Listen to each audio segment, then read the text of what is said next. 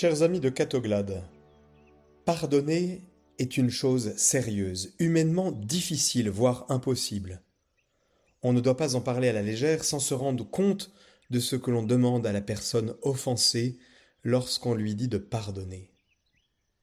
Lorsque l'on donne à l'homme le commandement de pardonner, il faut aussi lui fournir une raison pour le faire. C'est ce que fait Jésus avec la parabole du roi et des deux serviteurs. La parabole explique clairement pourquoi il faut pardonner. Parce que Dieu a pardonné et nous pardonne, lui, le premier. Il nous remet une dette infiniment plus grande que celle que l'un de nos semblables peut avoir à notre égard. La différence entre la dette envers le roi, dix mille talents, et la dette envers le compagnon, cent pièces d'argent, correspondrait de nos jours à trois millions d'euros et quelques centimes. Saint Paul peut dire désormais Le Seigneur vous a pardonné, faites de même à votre tour. La loi du talion est dépassée, œil pour œil, dent pour dent. Le critère n'est plus ce que l'autre t'a fait, fais-lui, mais ce que Dieu t'a fait, toi, fais-le à l'autre. Jésus ne s'est pas limité du reste à nous commander de pardonner. Il l'a fait, lui, le premier. Alors qu'on était en train de le crucifier sur la croix, il pria en disant Père, pardonne-leur, ils ne savent pas ce qu'ils font. C'est ce qui différencie la foi chrétienne de toute autre religion. Par exemple, Bouddha a lui aussi laissé une maxime à ses disciples. Ce n'est pas avec le ressentiment que l'on apaise le ressentiment, c'est avec le non-ressentiment que l'on apaise le ressentiment. Mais le Christ ne se limite pas à indiquer la voie de la perfection, il donne la force pour l'emprunter. Il ne nous commande pas seulement de faire, il agit avec nous.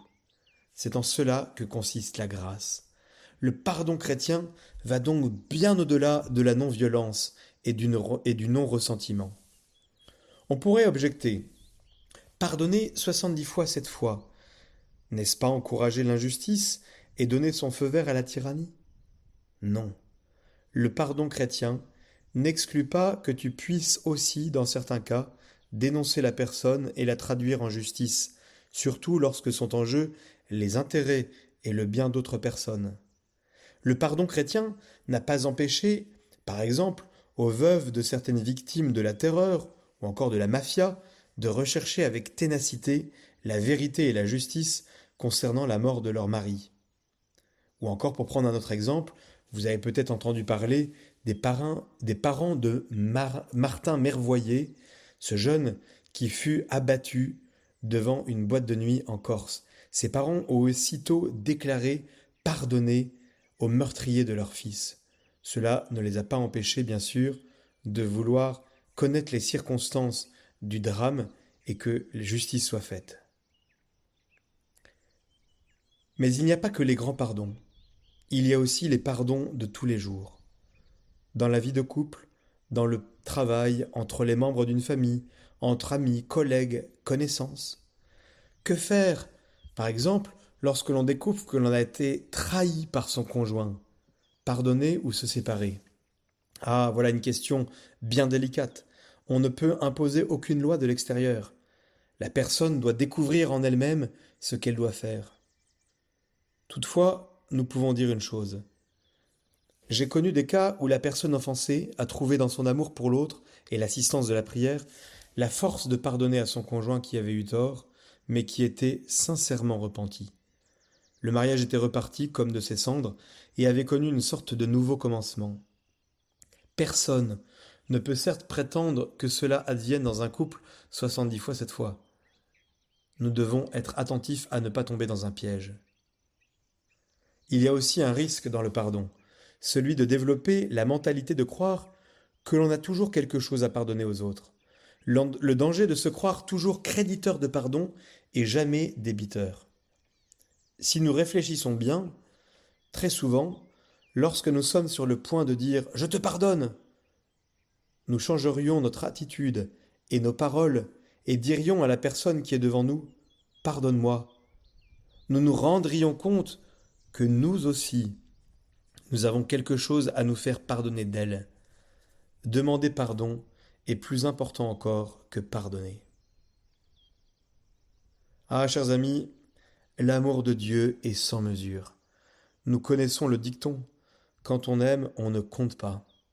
L'amour divin est sans calcul, sans mesure, sans limite et sans fond. La petite Thérèse l'avait bien compris. Plongée dans le brasier ardent du cœur de Jésus, elle apprend à aimer à travers lui. Audacieusement, elle fait cette expérience de l'infini et elle ose cette confession de foi. On pourrait croire que c'est parce que je n'ai pas péché que j'ai une si grande confiance dans le bon Dieu. Si j'avais commis tous les crimes possibles, j'aurais toujours la même confiance. Je sens que toute cette multitude d'offenses serait comme une goutte d'eau jetée dans un brasier ardent. On trouve cela dans ses derniers entretiens, écrit le 11 juillet 1897. Oui, elle a compris qu'à l'amour sans limite correspond un pardon sans limite aucune de Dieu envers ses créatures. On ne peut plus compter, on ne peut plus comptabiliser, marquer des points. Le pardon et l'amour en acte, comme ces preuves d'amour que l'on espère. Alors, si l'amour de Dieu est sans mesure, oui, nous devons nous convertir pour apprendre à pardonner à nos frères de tout notre cœur. C'est notre prière de chaque jour. Pardonne-nous nos offenses, comme nous pardonnons aussi à ceux qui nous ont offensés. Très bon dimanche, chers amis de Catoglade. Que Dieu vous bénisse.